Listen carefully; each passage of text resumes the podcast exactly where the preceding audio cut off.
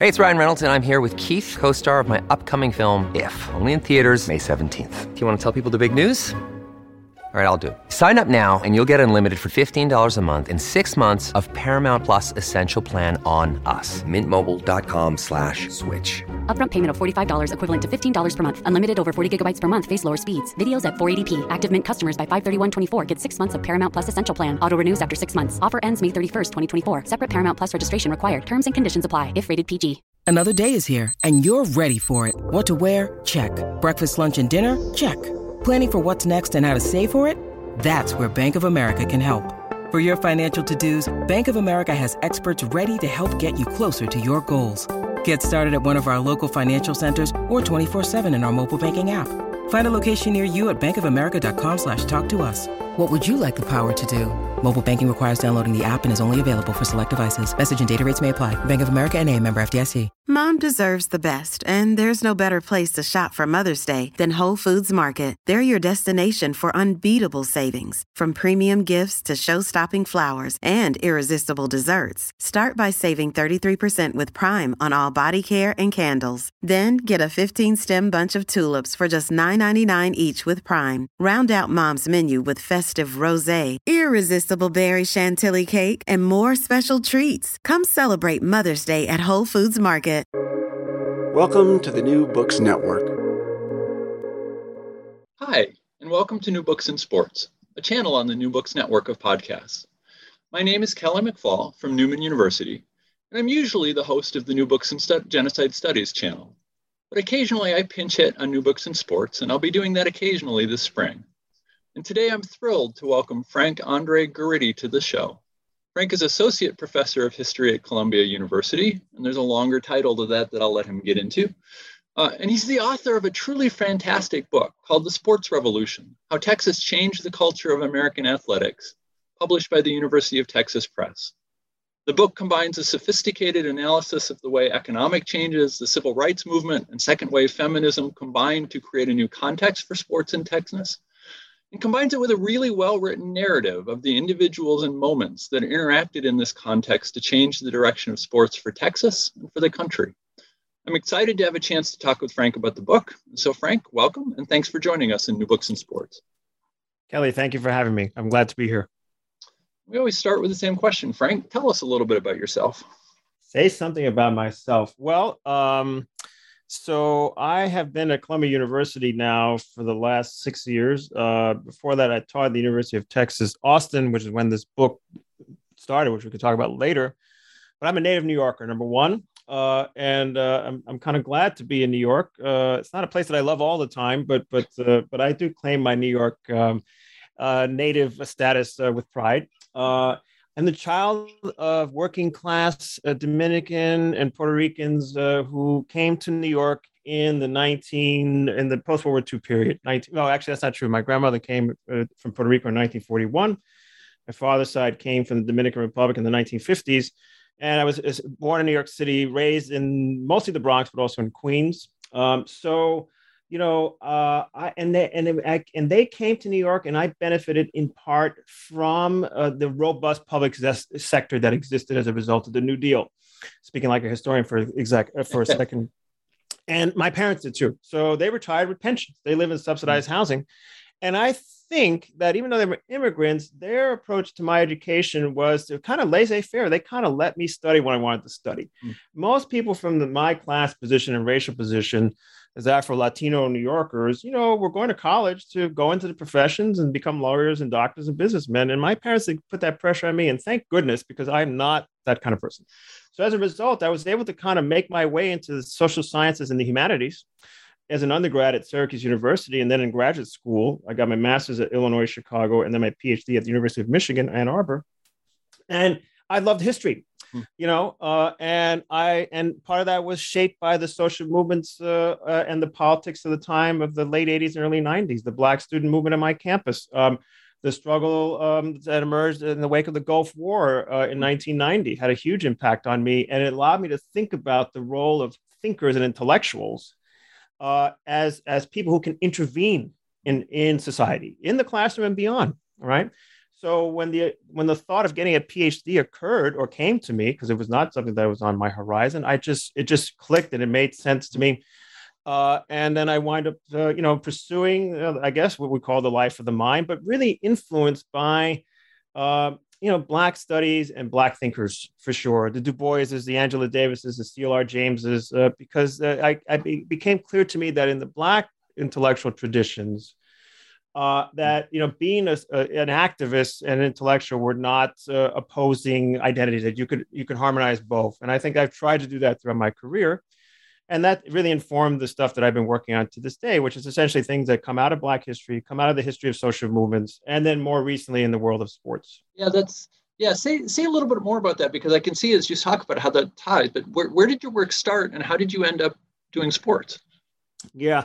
So, um, you know, part of the uh, the motive to go to grad school was that I wanted to have a better sense of uh, my family history.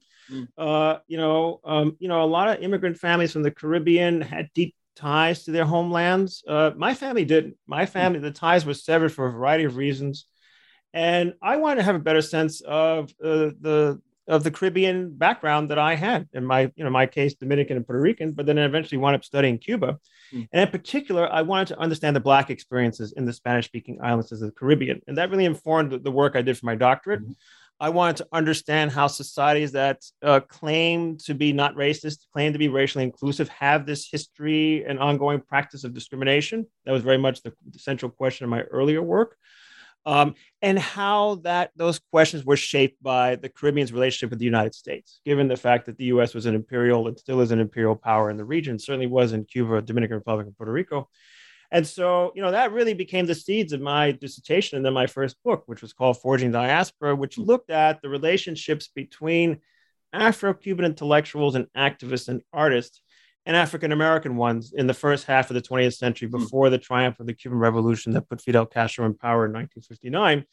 And the book was really trying to understand how Black communities, you know, divided or separated through by national boundaries and cultural and linguistic differences, forged a common politics, forged a common identity, right? A diasporic identity, as I argued. Uh, and that was very much shaped by the fact that they were experiencing Jim Crow segregation in the United States certain degrees of discrimination in Cuba, and how that was very much shaped by this bigger imperial presence that Cuba was a part of, a central part of, in that period of, uh, of the 20th century before the Cold War, essentially before the, the revolution severed those relations.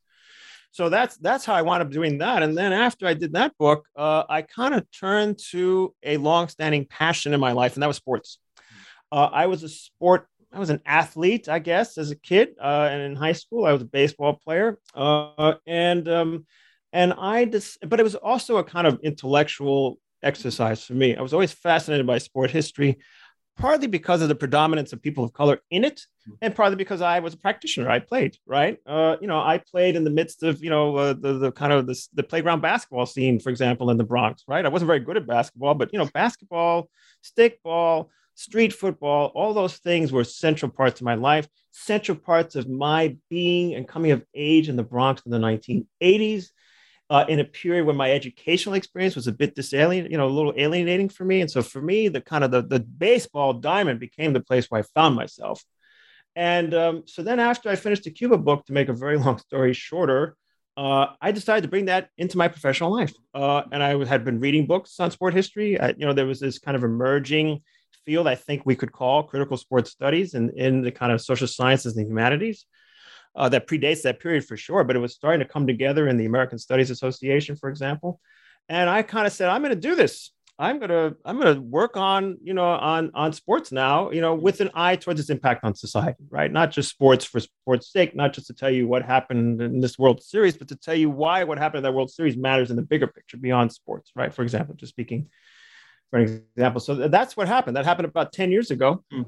And that's what led me to do the book that I just published, The Sports Revolution. Um, uh, and, uh, and I'm glad I made the shift. It was a big jump for me. I had to sort of go back to graduate school and do some reading, yeah. but that's kind of why I do this. I love to sound awfully cliche. I love to learn. Mm-hmm. And I love the challenge of learning a new field and picking up new approaches to history writing. And that's, you know, that's what this book allowed me to do. Um, well, let's turn to the book and, and maybe start at the 30,000 foot level. But the mm-hmm. book's titled "The Sports Revolution." What was the sports revolution that happened in and around Texas in the in the 1960s and 70s? What what's the brief summary? Yeah, and the sports revolution, you know, is emerging in Texas, but it has its national impact, and that's what I'm trying to show. It's this convergence of the growth of what we can call a sports industry, right? Uh, uh, fueled by entrepreneurs. In the case of Texas, many of them oil men or sons in oil baron families who decide that they want to invest in sports in the 1950s and 60s, right? Uh, they decide that they want uh, their cities in Texas, in this case, mostly Houston, Dallas, and a little bit of San Antonio and Austin. Uh, they want to put Texas on the map and they want to do it through sports, right?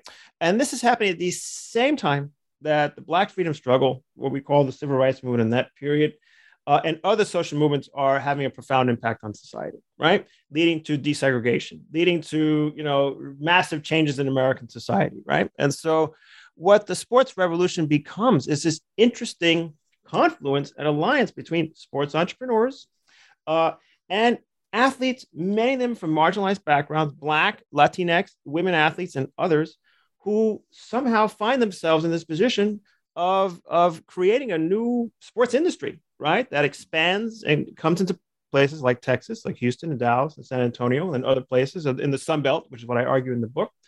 Uh, and that has a profound impact on American sporting culture, right? This interesting alliance of entrepreneurs and, and athletes, and also impelled by activism, right, from the social movements of the time to create uh, a new industry that creates opportunities for super talented athletes uh, creates enormous wealth for a lot of sports entrepreneurs, right? And then all the people who come along with it, the sports media, uh, some athletes, uh, etc. And and um, and then that transforms American society and American sporting culture. And in some ways, it nationalizes sporting culture in a way that it hadn't existed before.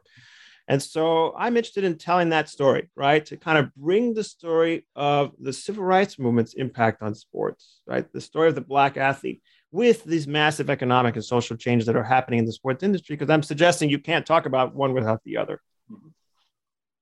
yeah, and, and we have listeners across the world so can you say maybe you, you use the term sun belt can you say a little bit more about the economic and demographic changes that are that are maybe changing the way in which the sun belts and, and texas kind of interact with the rest of the country?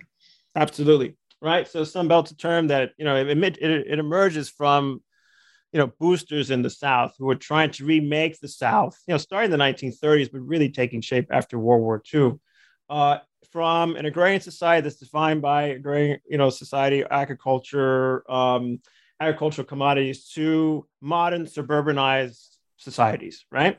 Uh, fueled by federal investment for sure, and fueled by the massive migration uh, into uh, the South and the Southwest, right? The, a region ranging from Georgia all the way to you know Arizona and, and and and then even Southern California, right? So you're seeing this kind of massive population shift, massive development of uh, redevelopment of ec- economies in this region, and sports becomes very much part of that story, right? The, the growth of the industry in I mean, it existed before that, but it expands dramatically in the 1950s, 60s, and 70s, right? And so you know, the Sun Belt becomes this term that allows us to understand this regional dynamic, right? That then it has a national impact, but it really changes the way the South and, and Southwest are understood. It changes the way Southerners live, right? Uh, and it changes the way, um, changes their, their political impact for sure. And we still see that to this day, right? Um, and so so that's what the Sun Belt is for those who are not familiar with that term in U.S. U.S. history, right? And it's still used to this day, right? It's still used particularly to mark certain kinds of politics on the national level. Uh, and I'm trying to kind of demonstrate how the legacies of conquest and colonization, Jim Crow segregation are part of that story too, right? And how that changes as a result of that dynamic as well, right? So to talk about the growth of the Sun Belt is to also talk about the social transformations um, that were rooted in that history, that brutal exploitative history of, of displacement, land dispossession, and slavery, and labor exploitation and segregation. Yeah, so let's, and, and I know this is not a fair question, but but maybe could you briefly sketch what the sports landscape looks like in Texas before all of this this happens? Yeah. So, uh, you know, sports in various guises is practiced before this period for sure, right? Um, you know, most historians, you know, locate the kind of growth of modern sporting culture in a place like Texas in the late 19th century, 1890s, right, moving into the 20th century, right, and uh, it comes out of you know one kind of physical education, looking at this dynamic emerging at this at this at the high school level for for sure, and in fact, that's probably the, the foundation you could argue. Um, and then the growth of you know, sports teams, uh, sporting programs at the collegiate level, uh, all sorts of barnstorming, you know, teams at the amateur level and the semi-professional level that are emerging, and, and all what we associate in the American major sports, baseball, basketball, um, football for sure, right? Football becomes arguably the most important sport in this story, certainly in the case of Texas and other parts of the South, right? So, uh, you know, before the 1960s, you know, sport was um, was you know widely practiced you know at all social levels, including in Black communities, in a separate realm because of Jim Crow segregation, formal and customary, right? But it very much is centered on high school and college sports, right? The, the backbone of Texas sports is, is high school sports, and that's something that's well known thanks to the book Friday Night Lights, which your your listeners might be familiar with by Buzz Bissinger, published in the late 1980s, right? So um, so so you have this robust sporting culture right? Emerging and you know in this kind of context again of a society that's that's segregated and and, and rooted in these exploitative dynamics uh, but it's really concentrated and popularized at the high school and college level right? And really the high school level for sure right? And that starts to change you know in the period that i pick up the story and that's kind of the reason why i i, I focus mostly on professional and collegiate sports because i'm trying to demonstrate that shift right? Even though high school sports remains central to Texas sporting culture to this day.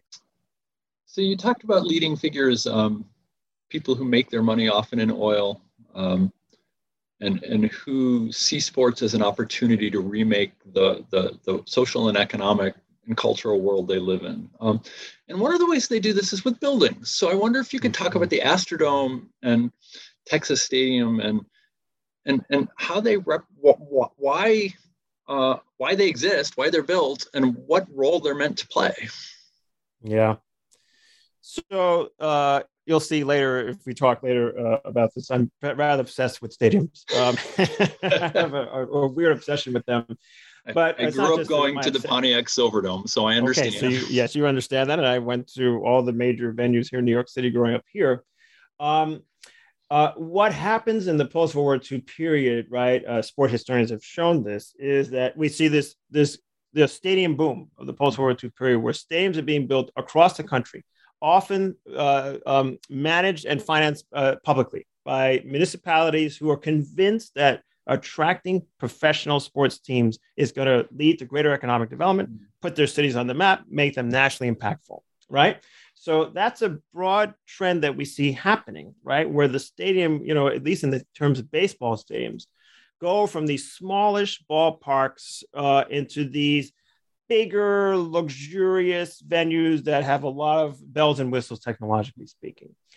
And I'm arguing in this book that it is these stadiums in Texas, the ones you mentioned, the Houston Astrodome, and then the Texas Stadium that's built in Dallas, suburban Dallas, Irving, Texas, has a major shift, has a major impact on this process, right? Because the Astrodome is the first indoor domed stadium, first with air conditioning, first with synthetic grass, first uh, with the now ubiquitous luxury box designed, right, to cater to an affluent demographic, people who don't want to spectate among the, the, the, the people in the bleachers, uh, but want to have their own privatized spectating, right? Uh, you know, premium seating is central to every stadium that we know uh, existing, certainly at the at the big time level to this day, right?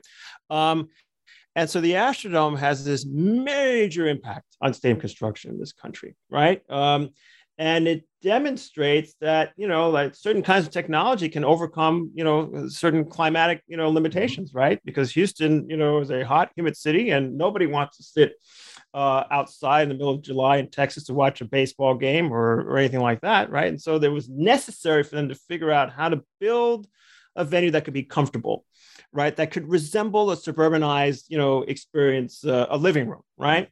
What makes the Astrodome interesting, though, is that again, this is happening in the midst of the civil rights movement. So um, in Texas, in Houston, so that uh, it, it is necessary. The, the the the founder or the person who's really the the brainchild, the, the, the genius behind the Astrodome, Roy Hofheinz, who was a county judge who had been a mayor and was a major booster of sports in Houston.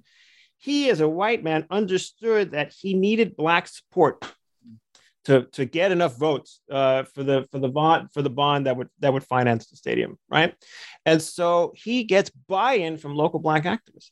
And the way he does is he says that we will have a desegregated seating and employment environment in the Astrodome if we vote for it. And he gets black support. And what makes that so what makes the Astrodome beloved as an institution, even though it's defunct and it's sitting there unused now in Houston, is that it gets buy-in from a wide demographic, right? So it has this technological impact on stadium construction, but it has a profound social impact in Houston, right?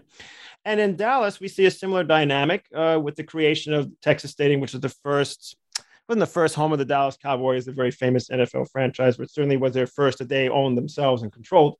And that really becomes the template for all subsequent NFL stadiums, right? A stadium that's built for professional football first, right? A stadium that has even more luxury luxury boxes, more bells and whistles, caters to an even more affluent demographic.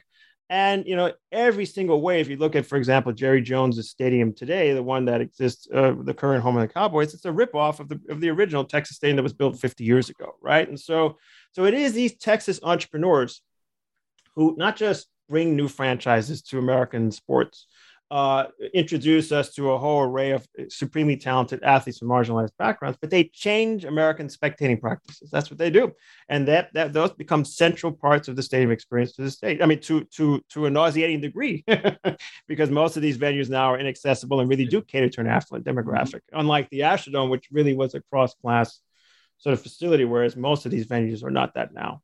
Mm-hmm. And and interestingly, and I hadn't thought about going this this direction, but I will. Um, when the Texas Rangers come, or what becomes the Texas Rangers come to town, their stadium is not that. No. Um, why not? And and and how does baseball fit into this football centric story? Yeah, that's a great question. Uh, yeah, that I, I, mean, one of my favorite chapters to write. Uh, what do I? It's called. Uh, what what is it called? My God, I forget the chapter title. my own book now. I'm looking at it. Uh, Labor and lawlessness in Rangerland.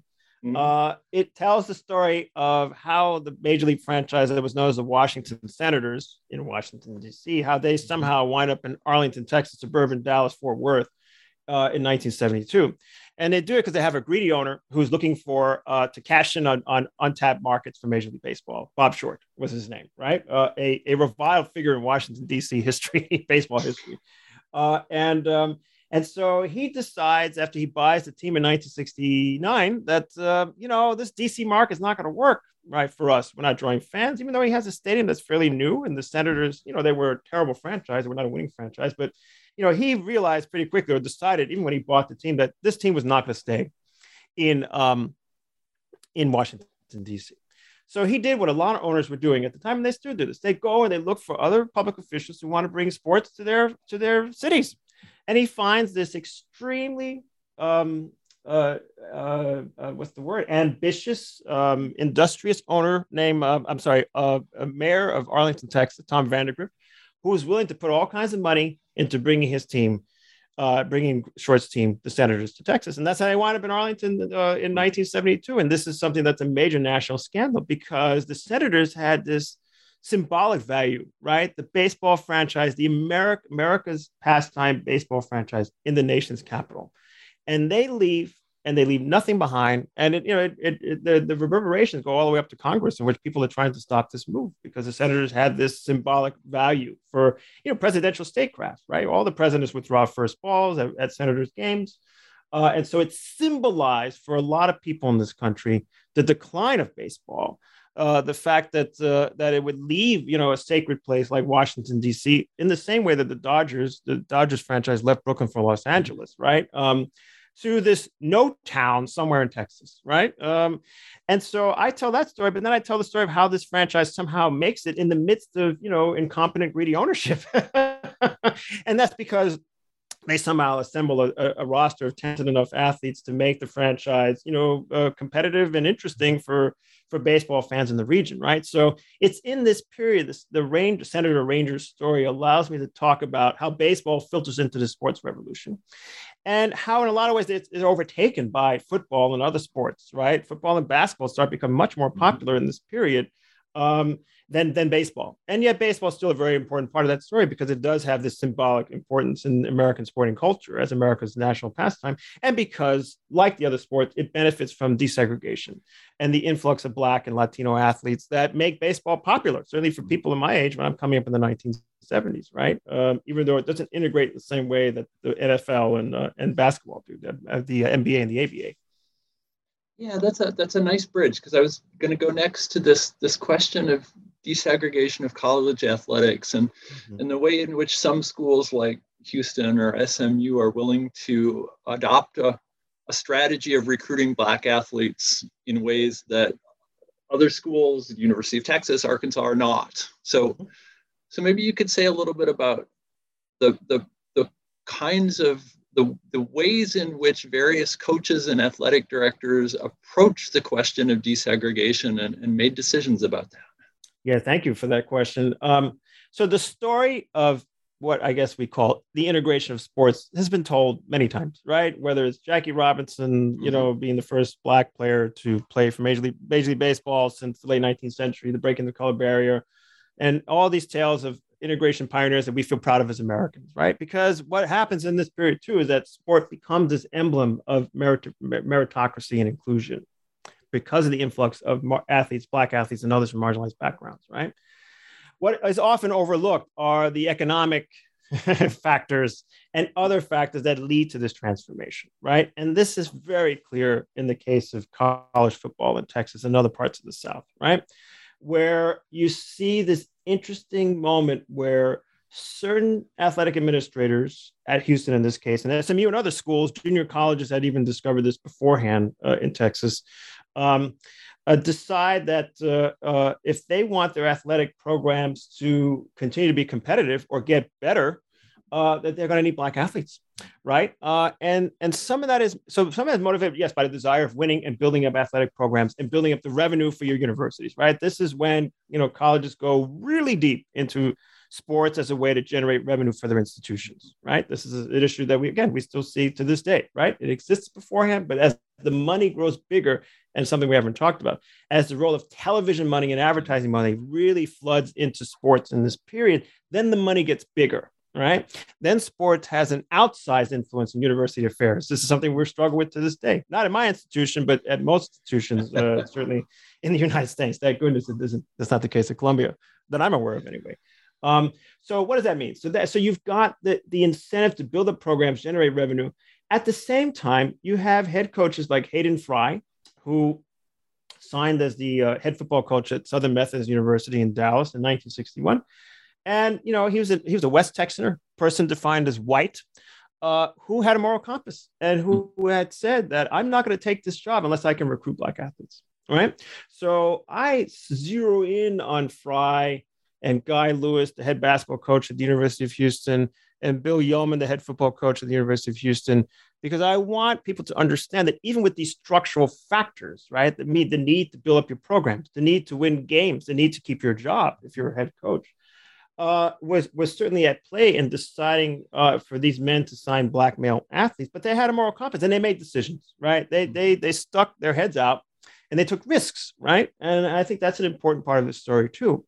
So um, you know, those are programs that were getting their heads beaten by the University of Texas, you know, the which was coached by the legendary uh, football coach uh, Darrell Royal, uh, winning championships all the time. And they realized we're not going to compete with these guys unless we had more talent. And that really leads them to sign in 1965. Jerry LeVias is the first Black scholarship athlete, a football player to sign with Southern Methodist in the old Southwest Conference, which had been the dominant athletic conference in the region at the time, the predecessor to today's Big 12, essentially. Um, uh, and and and so that's that's what they did, and that's the story I tell. So I tell the story of that process, and that inevitably leads them to ascend and actually overtake Texas in the 1970s, right, in the 1980s, right. But it is this alliance between coaches and boosters who are flooding all kinds of money into these programs. Some of that money is being filtered into some pennies thrown at uh, athletes to recruit them, inducements, right? Uh, that really leads to the growth of Southern Methodist football, or the rebirth, I should say, uh, in the 1970s and 80s, uh, and, of, and of Houston, right? Uh, and so that tells the story of not just integration, but the growth of the, again, the college athletic football industry, right? Which in the end, produces some enormously talented football legendary players, scholarships for them.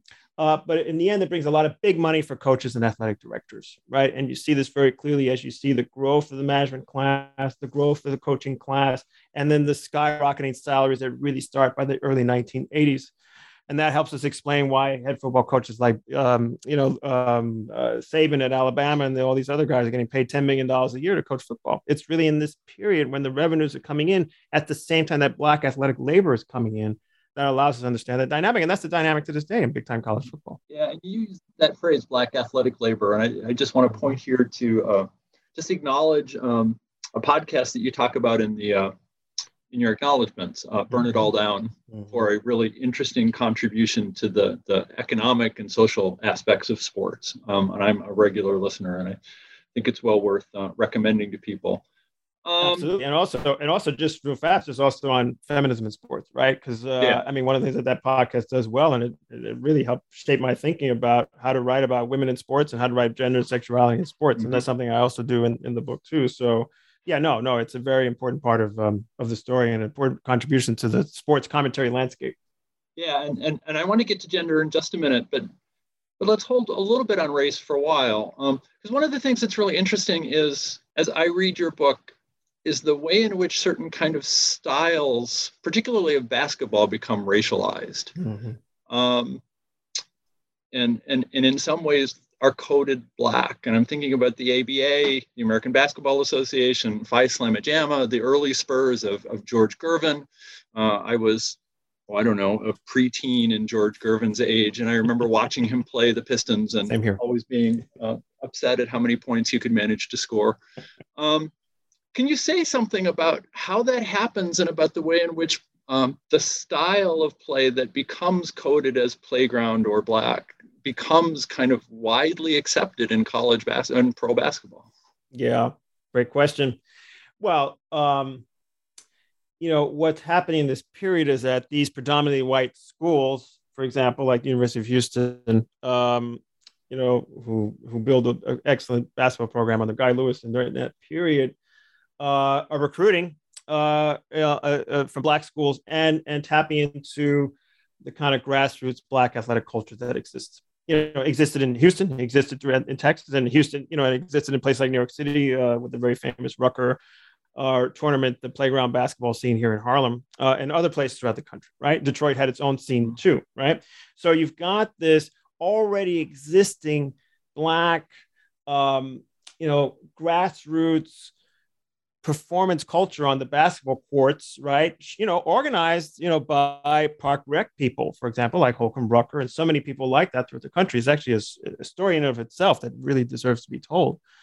Uh, and at, now it's schools, right, like Houston and others who decide we're going to tap into these these these sources of athletic talent, right, for their programs, right, and then that filters up to the professional level. And in fact, when the American Basketball Association emerges in 1968.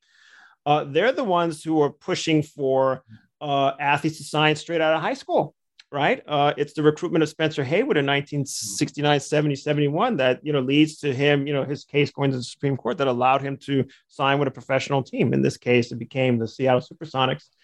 That's a long story, but so they're pushing the envelope, the ABA, on you know again tapping even deeper into these uh, reservoirs of talent, you know, beyond the college level, right? So now you've got colleges and professional leagues tapping into that to those scenes, right? This is in the pre professionalized youth sports age. It's a very different dynamic now, right? So, um, and in Houston, you just see this so clearly. There's this amazing, uh, you know, playground scene in, in, in a gym called Fonde Rec Center, right? Which had been the place where, you know, Houston's best players would play, you know, not just black, but overwhelmingly black, right? Mm-hmm. Um, and it's Guy Lewis who starts tapping into that scene. And that's where he starts signing players from that scene. And that really forms the basis for his legendary early 1980s Phi Slamma Jamma team.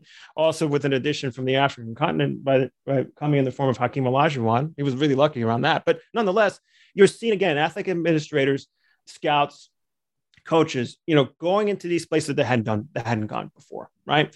And that has enormous impact on the game itself, right? So that you know, the ABA was a league that really pushed this, you know, this dynamic even more so than the NBA. And that's why that explains the emergence of legendary figures like Dr. J. Julius Erving, George Gervin, on and on and on, you know, and, and, and lesser knowns who were coming out of those scenes and bringing that style of basketball into the collegiate and professional level. And that changes the game. Uh, and it helps uh, make the, the game more profitable for franchise owners, right? Uh, you know that that you know that takes shape in the 70s, but it really takes shape even afterwards in the 1980s, and that's a longer story uh, that we could talk about some other time, perhaps. But um, so it is again a story of. I mean, in many ways, this book is a labor history. You know, it is about right how race and labor come together that leads to these racial that we often talk about as racial transformation, right? But what you're talking about is the realignment of labor markets in sports. That's what you're seeing in this period. You have a, a really interesting phrase um, talking about, I think, if I remember right, Moses Malone and Akeem Olajuwon, and talking about, and I'm looking for my note through my notes here to make sure I get these the quote right about about this small gym they mentioned. I forgot the name as a place to perform black manhood on the basketball yes. court. Yes. You say a little bit about that? Yes. Uh, you know, um, I so I used the, the term perform intentionally. Um, if there's a continuity between my earlier work and this work, one of them is is a is a, a real respect and a real attempt to capture the dynamics of performance. Mm. You know, in my first book, I talked about the role of performance in, in the emergence of the Marcus Garvey Universal Negro Improvement Association movement in the 1920s, which becomes a, you know the, the, one of the largest mass movements in, in Black diasporic history uh, because of its emphasis on performance, right? And the way in the parades and the ways in which people were, were, to perform at you know rallies and and smaller gatherings, right? Uh, Garveyites um, got very good at performing. They were actually that's probably what they were best at, actually. And so, you know, having read performance theory, my partner's a performance study scholar, poet. Uh, I I took that into this book because I want us to understand one, the labor that goes into producing a basketball game or any athletic event, right? Uh, and number two, that you know once the game becomes racialized as black as it does in this period then it becomes a form of black self-expression mm. black identification making and certainly for men and for women as well right? But that's that's a dynamic that takes shape you know a little later or in a different scene than the, than one we see in, in these playground scenes for the most part for, for what we know so far. So and what i do is i use hakeem olajuwon's autobiography as a man of African descent, right, who comes to Houston in 1980 and gets dropped in the middle of the scene. And you know he's an African from Nigeria, right? Uh, and he somehow has to assimilate not just how to play basketball in America, but how to do this as a black man, right? Uh, and and so there's these very interesting passages in his book in which he talks about you know learning certain slogans, learning how to eat hmm. fried chicken, or learning how to you know, how to play the game the way Moses Malone played, right? Who became his sort of de facto mentor at the Fonde Rec Center in Houston in the early 80s. And so, you know, I think about that scene in the ways in which other writers have talked about jazz clubs and jazz scenes, right? It's, a, it's an apprenticeship scene where black men in this case learn how to play, but they learn how to be black men too, right? Uh, and they're doing it on the court. That I mean, doing it in other places too, but mm-hmm you know, to take somebody from a completely different context from Nigeria and drop them into this, just to trace that dynamic. It, you know, the autobiography allows me to do that in ways that I think if you're just focusing on American athletes, you just sort of assume that these are black men, and of course they're black. Mm-hmm. But you know, racial formation, if I might sound like an academic for a, uh, for a second, is a historical process that has to constantly be, re, you know, re, remade constantly, right? You're not always black the same way throughout history. And the basketball court for black men in post World War II America, and probably before that, but certainly in, in, in, in, my era, you know, the basketball court is one of those places like the Jazz Club and other places where, where black men learn how to be black men and learn how to be virtuosic performers. And that's what I'm trying to do in that in, the, in those moments when I talk about the, the kind of playground scene or the, the scene at the Fonde Rec Center. Of course, much of the story revolves around that question of, of, of blackness and about uh, desegregation and including blacks and as, as laborers and as cultural influencers. Um, but one of the really unusual parts of your book is your inclusion or recognition of the role of Hispanics. Mm-hmm. Uh, and you do that mostly in a chapter about the Spurs, but it's scattered throughout. So I wondered if you could talk a little bit about that. How, how, how do what role do Hispanics play in this revolution? What opportunities does this revolution offer Hispanics? What what should we know about this? Yeah. Um, well, one of the beauties of writing about Texas is, um, and you know, and then if I may go autobiographical for a second, having lived there for 11 years, and having you know married into a Mexican American family, hmm. uh, a town of family who's been you know in Texas since 1731, is that you understand the centrality of Mexican and Mexican origin peoples to Texas history. So there's no way I could write this book without talking about Mexican origin peoples. No way, right? Um, And so there's that, right? And mm-hmm. there, and that's also informed by, you know, again, to speak like an academic for a second, by an approach to understanding race and ethnicity, right, in a relational way. So, like, I have to talk about not just blackness, but I have to talk about other marginalized identities in the state, and you have to talk about, you know, Mexican origin peoples and indigenous peoples too. I don't talk about them in this book, but for a book like this, a borderland society that you know is right on the you know the border with Mexico, like that had to be part of the story, right? So there was that, and, that, and I when I want to demonstrate how can you write a book that is attentive to race, ethnicity, and gender at the same time? That's what I try to do in this book. Whether I do it successfully or not is another story. So, but that was my sort of scholarly ambition for this book and political one, I should say. So, so you know, by starting in the Texas-Mexico borderlands in my first chapter, right, I'm talking about the way sport, as it does for African Americans in the state, becomes a space of survival and community formation for Mexican peoples, not just in the borderlands, but throughout the region for sure, right? And we see this clearly in Texas sport history at the high school level for sure, right? We see that even legendary football coaches who we define as white, a man like Tom Landry, is mentored by a Mexican American football coach growing up in, in South Texas, right? So, um, so it is to show that even in a context of rigid segregation, somehow sport becomes this this space of contact between Anglo white and Mexican and, and also African American peoples in Texas, right? And then in the in the chapter on the Spurs, the Spurs, the franchise that you know originates in the American Basketball Association, it comes in, it starts in Dallas, and they move to San Antonio, which is seen as a sort of sleepy, underdeveloped military town, tourist town that was not a sports market, and somehow it becomes this, this exemplary basketball franchise. And part of the argument that I'm making in the book is because of the ways in which the entrepreneurs who own the franchise understood that their fan base had to be, you know, in part Mexican, that you could not be successful in a city that is at least 50% Latino, Latinx, uh, Mexican origin peoples without catering to that demographic. And they needed to do that because they needed butts in the seats. And, and, and they figured out how to tap into or allow space for kind of local Mexican American culture. And you see that, you know, at Spurs games to this day, right? You see that when uh, Sebastian de la Cruz uh, in the 2013 NBA Finals sings the national anthem, uh, you know, in a mariachi outfit and causing a lot of consternation among white racists. But you see it in the ways in which the Spurs franchise defends him, right? This is in the pre-Trumpian age, but nonetheless, mean, you see that in the way Gregg Popovich, their coach today, is approach to racial politics and justice, social justice. So, you know, I'm trying to show how a professional franchise somehow can embed itself into a local culture.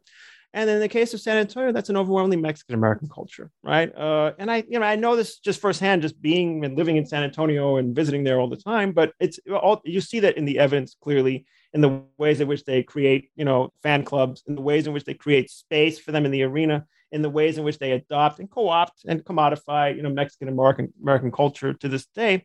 But it's it's not a story just of commodification. I think it is, a, is it's, it's an example of far-sighted entrepreneurship. I would argue, you know, you know, steeped in and rooted in the need to make a business survive. In this case, the Spurs.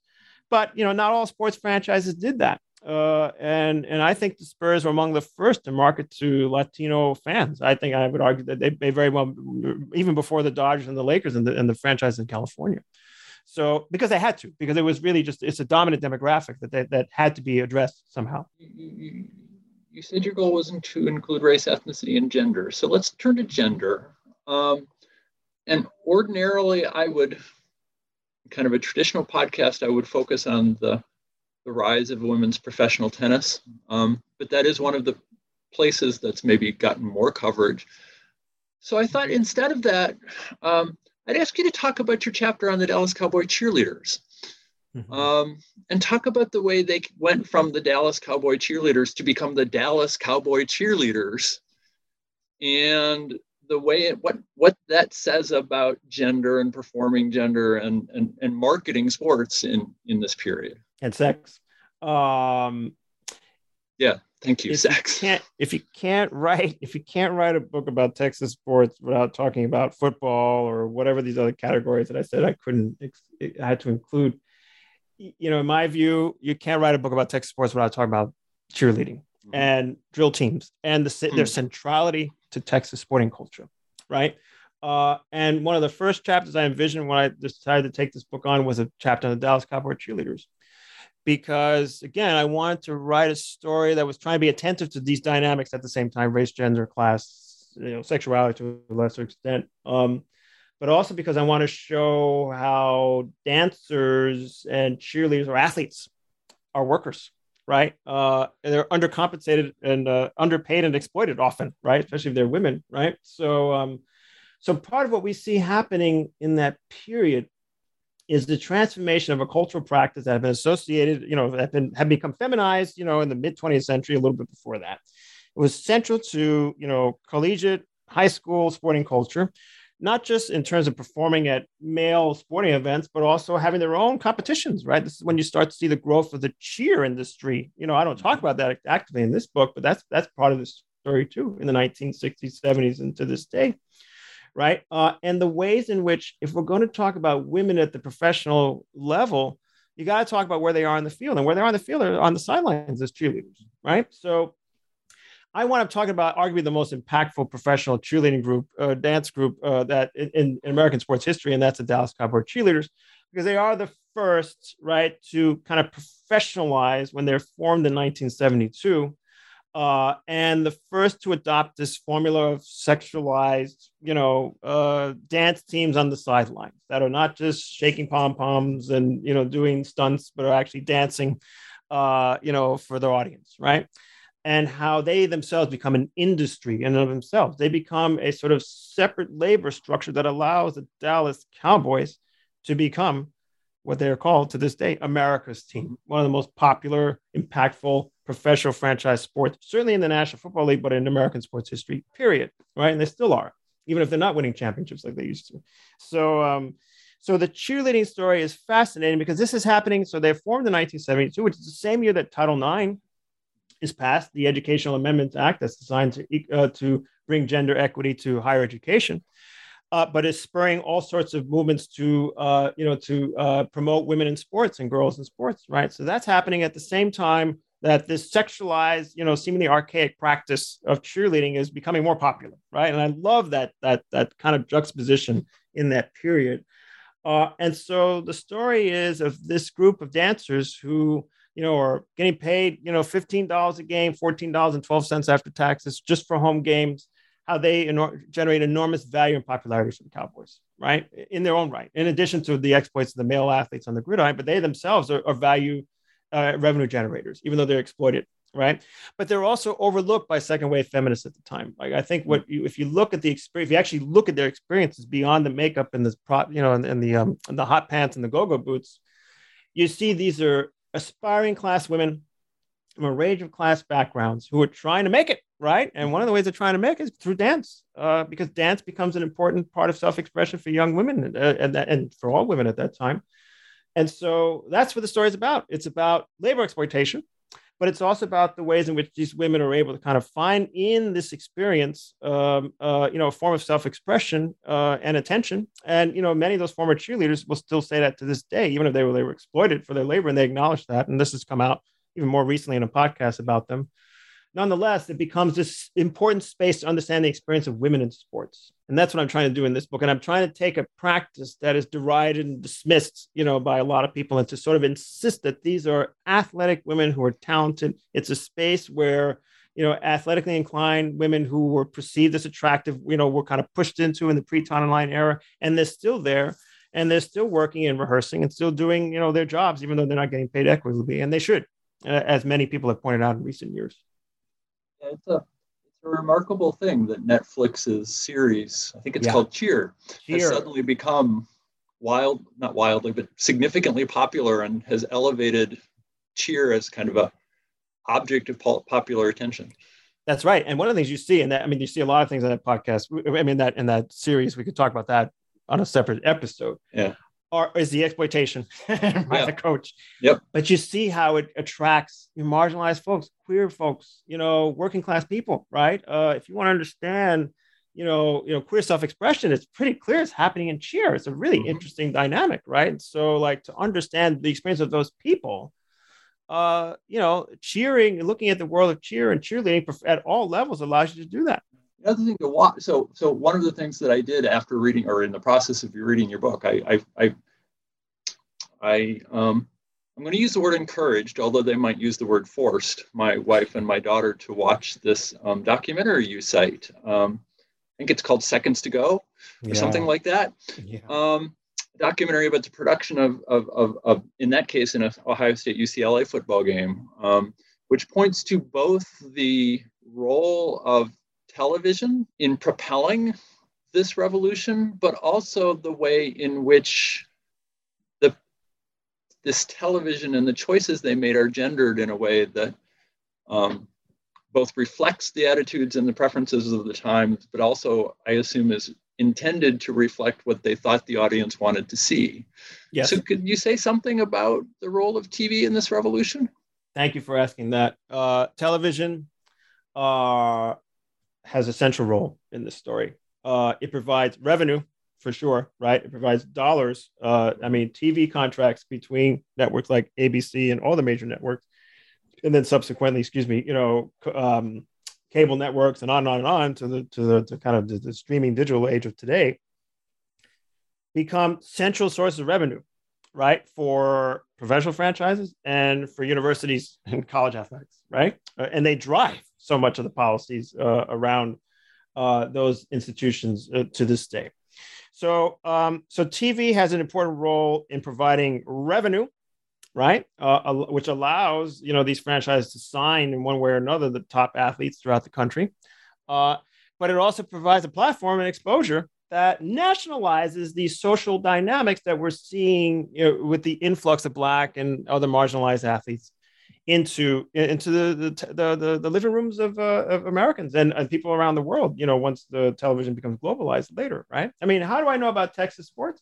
By watching, as I said at the beginning of the book, uh, watching the very famous Monday Night Football game as a seven year old in a crammed apartment in New York City in 1978 between the Houston Oilers, starred by Earl Campbell, versus the Miami Dolphins. I mean, my awareness of Texas was by watching the Cowboys and the Oilers and the Spurs and these teams that I write about on television, right? So, so it's it's and it allowed me to understand, like, oh wow, like oh look look at black people, you know, invisible in a sport, invisible, not invisible, visible in a sporting context, right? So, so it provides exposure, it provides revenue, but it also, and you see this most clearly with the Dallas Cowboy cheerleaders, it provides a way in which um, in which gender scripts are reinforced in sports, that gender segregation is reinforced in certain kinds of ways, right? Because the one of the, if you want to argue the primary beneficiaries of the sports revolution were men, for sure, white men and, and, a few talented black athletes and other talented athletes from marginalized backgrounds, and those who are involved in sports media. And you see this clearly when you just look at the history of a network like ABC Sports, which is which was showcased in that documentary Seconds to Play, in the ways in which you know the, the these sports are crafted, carefully orchestrated to be you know consumed by Americans in ways that, um, in the case of football, uh, sanitize the violence uh, that occurs on the gridiron, in the ways in which uh, these male TV executives and cameramen and directors and producers are producing this as they perceive it for a male audience. And that explains how the ways in which they sexualize cheerleaders. And this Sidaris plays a, a, a longtime director of college football and the NFL uh, Monday Night Football telecast for ABC Sports is a, is a key figure in this story. He proudly says in that documentary, "I'm a dirty old man," and he's the one who who who uh, pioneered the honey shot, as he called it, right, which was you know you know, predicated on pornographic shots, to be honest, you know, the, the, the cum shot and pornography, which is also happening at that time. And, uh, and so you can understand that the role of television in this story, but I understand that the impact of men, right, in mm. shaping how the sport is consumed. It's not, it's not making it reducible to men, right, because women watch these things, but it's certainly crafting a story uh, that's palatable to men. And a key part of that is by showcasing these women performing in front of the cameras, you know, like they did with the Dallas Cowboy cheerleaders, right? And that's still part of the kind of formula of, of, of broadcast, television broadcast of sports to this day, right? So, you know, I think one of the things that the TV discussion allows us to see is the, the ambivalence, you know, and the ambiguous impact of this revolution, like all revolutions. They produce these things that are good and substantive changes that change society in good ways but then they produce these other dynamics that you know reinforce and realign hierarchies. And that's what we see happening here. And by looking at television you can actually see this very clearly right? Not just with the cheerleaders but also with you know with the signing of, a, of the pioneering broadcast journalist phyllis george the texan beauty queen who signs uh, who's signed by cbs sports to be on the nfl today pregame show in 1975 Uh, you know, you're seeing this kind of the emergence of the you know the beauty culture, the kind of the, the pageant queen on the sideline figure, right? I mean, that's happening, you know, after Phyllis George in the 1970s and up until this day, and all the gender exploitative dynamics that that produced, right, from that period. Yeah. So you end your story with SMU and the death penalty. um, I live, as we were talking about before we started recording, I live in Wichita, and the uh, the big question in Wichita is what to do now that University of Houston, which is again a basketball and a football power, is moving to a reconstructed Big 12 conference and leaving Wichita State behind. Uh, and they're, of course, doing this because Texas has decided that it's not good enough to be in Texas anymore. They need to yes. be in the SEC. Yes. So I wonder what is the legacy of all of this? And and if if texas is a center of the stories story in the 70s and 80s or 60s mm. 70s and 80s is it still a center of the story now? Yeah. Wow. You asked me to talk about the present i'm a historian kelly. No no i'm kidding. That's why i left it to the end when we have almost no time. That's why i ended in the 1980s uh, although i jump ahead you know in, in ways that epilogues can do. Um, well, yeah, they're, they're central to the story for sure. But the dynamic of social change in sports has changed radically from that period, which is what I say in the end of the book, right? So the struggles in sports there are not around inclusion on the ball field and on the diamond. It's about, you know, really altering the power dynamics that drive sports. That hasn't changed, right? That has not changed. And it didn't change in the sports revolution era, and, it, and it's still with us to this day and that dynamic is that you know that the most of the decisions that are made in big time sports at the collegiate and professional level are made by white men. That's still the case right? So you know we've got all these people on on the playing field and on the diamond you know and on the on the courts playing who are from marginalized backgrounds but not that doesn't translate into management decisions or management uh, power whatsoever.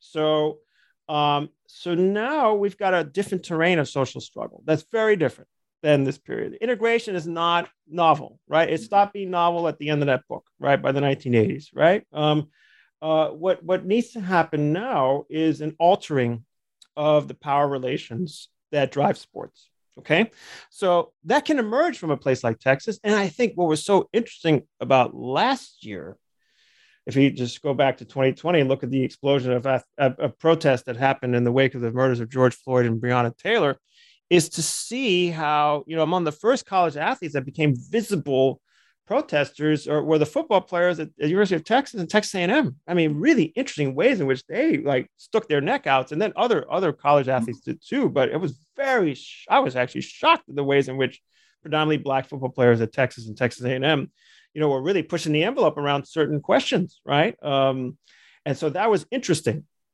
Um, and I think because, again, because you still have this gigantic demographic and Texas is still growing, there people still moving there after the mm-hmm. pandemic. It's still politically important. Uh, it still has this legacy of conquest, colonization, segregation, like other parts of the South and other parts of this country.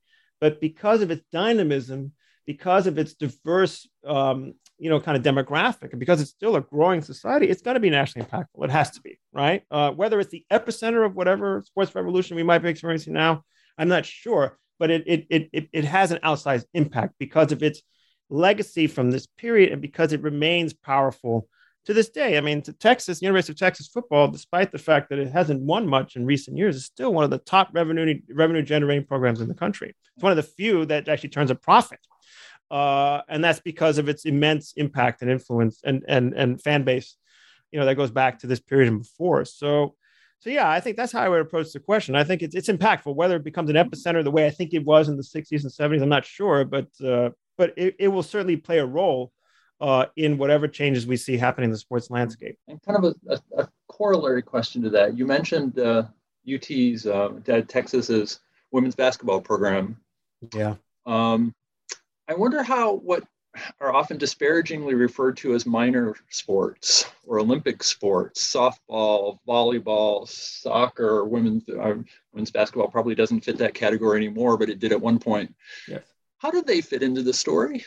Yeah, that's a great question. I don't have an answer for you. Um, yeah. Other than because you know, like all authors, I had to make choices. Uh, yeah. You know, part of what shaped just real fast, what shaped the the choices I made in the book were you know scholarly concerns you know concerns around certain coverage it's actually very difficult to write about sports in texas um, uh, you have a lot of people have very strong opinions about sports in mm-hmm. texas too so you got to navigate that uh, is I left Texas right after the book I signed with the book, mm. right? So I envisioned a kind of more grassroots book than mm. what you know, with more attention to high school sports. there's nothing in here about soccer, which is almost you know unthinkable, but it doesn't.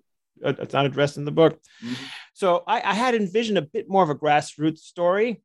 And if I stayed in Austin where I was living, it would have been that, but it's not. So that's part of the reason why, just to explain why I picked what I decided to pick. Um, but there's no question that these sports are growing you know, as offshoots to the revenues that are coming into these athletic programs, as offshoots uh, or as a response to uh, the growth of women's sports because of the activism that really starts to take shape in the 70s and before, but certainly the 70s and 80s, that results in programs like University of Texas women's basketball program, but other sports too, right? So you see this growth of this sports apparatus that you know includes the so-called minor sports. Uh, many of these sports sports played by women, right? Mm-hmm. Uh, and so it becomes impactful in, in the sense that it tells, it allows to tell the story of women in sports in that period. It allows us to see, you know, I think something that I didn't even think of when I was working on the book, but I, you know, certainly in the case of more elite places, as we saw with the admission scandals of recent years, you know the ways in which these you know these uh, you know wealthy families are able to kind of mobilize their their real and imagined athleticism of their of their children in these minor sports into athletic into uh, you know into admissions into elite colleges and universities throughout the country. That that's got a fascinating history i'm sure you know that predates the scandals of the last few years so you know i think it's part of the story insofar that it becomes these spaces these new spaces that are emerging and they probably allow us to see the reconfiguring of hierarchies again between the so-called major sports, uh, the revenue-generating sports, as they're often called in the sports world, and those that are supposedly not important, but also play a huge role in recreational life and in the mm-hmm. life of universities and high schools for sure. I've watched. I don't have the connections at ESPN to ask this question. I wish I did, but I've watched the, the growth of softball in particular, and the way in which softball has become a featured sport on ESPN and wondered about the decision making about whether that's just a month where they need something to fill a gap or whether and I someday I'll find that out. But it's a great question. It's a great question, and and um, you know, and of course, that part of the part of the resistance to support and and prop and broadcast women's sports is just supposedly not revenue generating, right? That's yeah. what that's what these men executives always say over and over again, uh, mm-hmm. and and a lot of that is mythology, and it just it just hasn't had the resources put behind it in the ways in which that the traditional male sports have. Yeah. Hey, so one of the things about this book, uh, I mentioned, I think before we started taping, that that this is the kind of book that would be in Barnes and Nobles. I know not all of our listeners, or, or many of our listeners, are not academics, but I know a number of them are grad students or or academics. Um, this book is a really interesting combination of what I think of as academic prose and what I think of as, and this is not a criticism, it's praise of, of sports writing. Yeah. How did you learn to do that? And what advice would you give writers about trying to write academics academic writing in an accessible and exciting way part of the reason why i shifted to sports is because i wanted to undertake this challenge right mm-hmm. you know um uh, you know what sports gives you uh, is something that as much as i love the work i was doing on cuba um, you know it's a small it's a small audience in this country anyway right um, and uh, and i wanted to figure out how to write for a broader audience mm-hmm. And it is true, and I've seen this in my teaching that teaching sport brings in bring puts you in touch with a, a demographic that that uh, you wouldn't otherwise have as an academic. I think mm. that's really true, right? And I'm sure there are other folks who work on popular culture who have that experience too, music and theater, whatever. But but I I, I love what I see in my classroom, in my sport and society class, where I get history major, I get student athlete, I get non-history major, I get the business, I get a range of kids, and that's because sport attracts a mm-hmm. diverse demographic, and that's just true.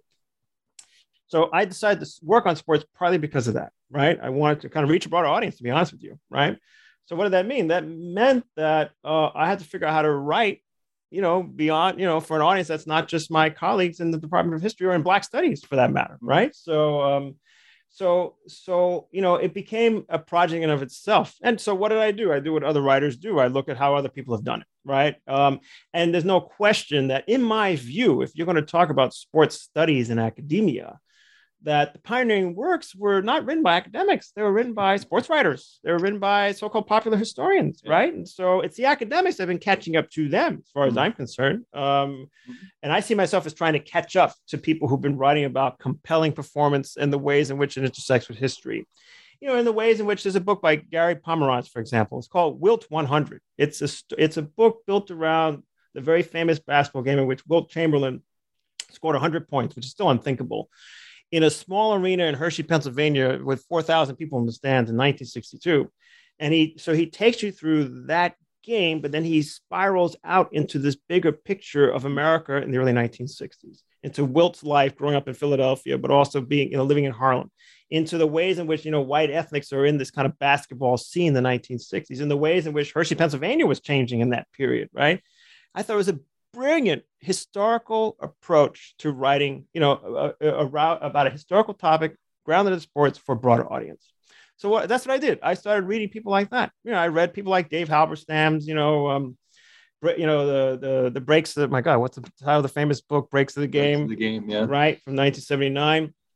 And then I read scholars who were making this move. My colleague Adrian Burgos, who writes about baseball and Latinos, he wrote a book in published in 2007, America's Game, mm-hmm. about the experiences of Latinos in baseball navigating the color line from the early 20th century until the 1980s, right? So, um, so I did that Soccer Empire by Laurent Dubois, a gifted, prolific historian who came out of the same graduate program I did, University of Michigan. Wrote a great book, Soccer Empire, which is about soccer's uh, um, uh, influence uh, in colonial France and the remaking of French national identity, right? Um, mm-hmm. And so, you know, by following their models, I try to adopt them myself and and i and i and i resisted the temptation which is hard for scholars. Not, not as hard for historians but resisted temptation to demonstrate how smart i am which is really hard to do. It's really hard to unlearn that right? Yeah. and to let go of the buzzword get rid of the isation words right? And try to take up the challenge of how do you explain racialization without using that word mm. right? Uh, how to explain racial capitalism without using that term right for example right? Um, and so, so it became. This is my first attempt to do that with this mm. book, and it's not going to be my last because I, I I find myself gravitating to that kind of writing and reading now, even though I'm very much embedded in scholarship. I'm hmm. training graduate students. I'm doing all that, but the beauty of the discipline of history is that you know we value storytelling. And at the end of the day, you know, that's what the historian can fall back on, which is the need to tell the story because you can have your argument You've got your theoretical apparatus, you've got your conceptual apparatus.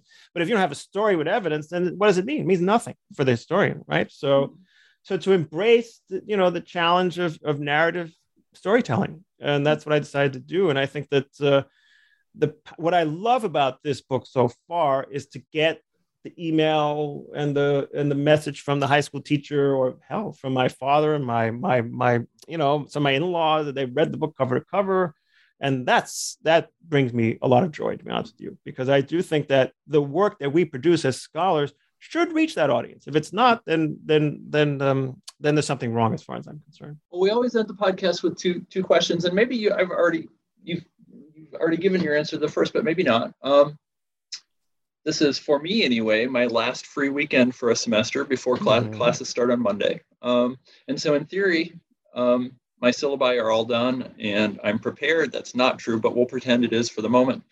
Um, is there a book or a movie or, or what would you recommend to the uh, audience um, that was that was important or moving or interesting to you as you were working on this book or thinking about this subject? What should I read this weekend or watch?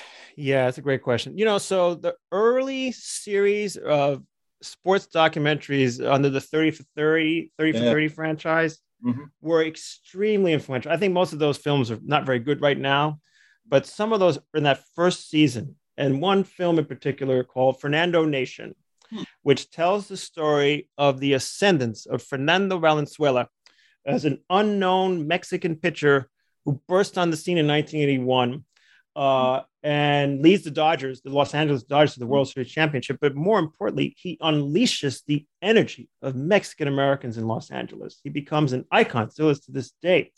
And what I love about that film is that he shows how this pitcher walked into history and didn't even know that's what he was doing. He becomes a star for the Dodgers on the baseball diamond that was built, you know, that's part of Dodger Stadium, mm-hmm. the stadium that was built on the remains of a displaced Mexican American community.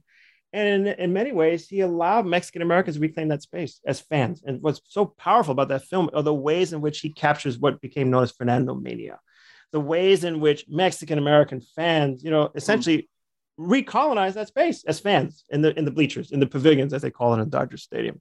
A very powerful story of displacement, of athletic performance, of the impact of marginalized people in a sporting context in a city. Fernando Nation is an excellent film. Um, now, in a, in a non-sport context, I'm having trouble thinking beyond the pandemic. I have to say, so mm-hmm. I'm thinking a lot about work. Uh, and this is not a sports book, but I have to bring it up. Sarah Jaffe's book, I just picked it up. Work won't love you back. How devotion to our jobs keeps us exploited, mm-hmm. exhausted, and alone. And this book, you know, I got turned on to this book because she was on um, Ezra Klein's New York Times podcast, and I see her as one of the more far-sighted persons talking about or getting us to re-examine what work what work means in 21st century America in the context of the pandemic, how our uh, our fetish for workaholism really doesn't pay off in the end. And I feel like even as me, as somebody who's privileged to have a salary and a job, has important lessons to learn. I would urge you to really check out the podcast uh, that she was on with Ezra uh, Sarah Jaffe, J A F F E. Uh, and I think it's a very important discussion about you know how we approach work right now. And I think in the context of you know of of you know what you could argue is this great work stoppage, people yeah. leaving their jobs mm-hmm. because of the inequities and the exploitation that became clear because of the pandemic, among other reasons.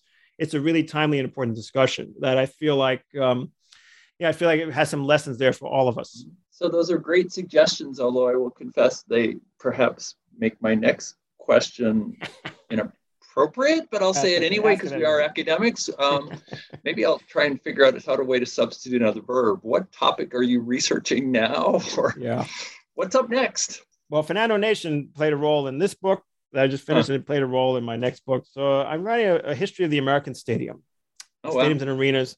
I'm not done with stadiums. I wrote about the Astrodome. I wrote mm-hmm. about arenas in this book, but I, I really want to take on the challenge of trying to understand in this country, but it's not just a national phenomenon.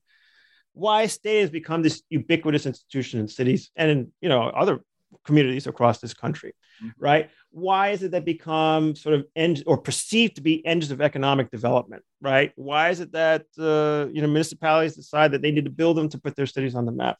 Why do they become these important space of congregation and protest, as we've seen since Colin Kaepernick and other athletes before that, you know, made them the stage uh, to uh, to speak out against police violence and structural racism in the society, right? So I think there's a deeper history there beyond what we already know, which is that they're boondoggles for sports franchises, that they are, you know, spaces to enrich private sports interest, uh, but in fact, they are institutions that play an important role in American cities, right? Uh, and I want to know how that happened, and I want to understand why they why did uh, last year did uh, cities turn to them to become voting centers and vaccination sites, right? Because they are these de facto accessible, um, most of the time anyway, institutions where people congregate and that people congregate from a range of backgrounds, even if it's just those who are from marginalized communities who work in them, is what you often see at a place like Yankee Stadium and other stadiums like that, right? So that's what I'm working on now, uh, and and I really want to show,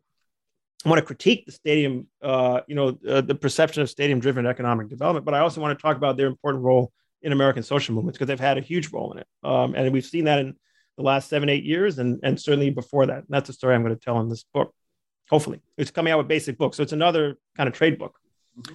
and i'm really excited to to, to do this. And uh, i wish i had more time to work on it now but the semester is going to start. But at least i had a semester leave last semester and I, i'll be grateful for having any time to work on my book We've been talking to Frank Andre Guridy about his book, The Sports Revolution How Texas Changed the Culture of American Athletics. I hope you all will join me in about a week when I talk with Kurt Kemper about his book about the basketball wars, college basketball wars of the 50s and 60s. But in the meantime, Frank, I've been um, I'm excited about that uh, book uh, that you're working on. I spent way too much of my childhood in Tiger Stadium or in the Silver yeah. Dome or in various other places um, yeah. when I maybe should have been studying for final exams. um, and I've carefully danced around the fact that you graduated from Michigan and I attended Michigan State for my undergrad and Ohio State for my grad school. And thank you for not holding that in common me. was that they had it, hated Michigan. Uh, but I hope you come back next time to talk about that new book. And until then, have a wonderful semester and thanks for being with us. Well, Kelly, thanks. I really enjoyed our conversation today. Thank you very much, and I'm glad you're not holding my uh, my Wolverine affiliation against me. Oh well, I'm saying that publicly anyway. Take care.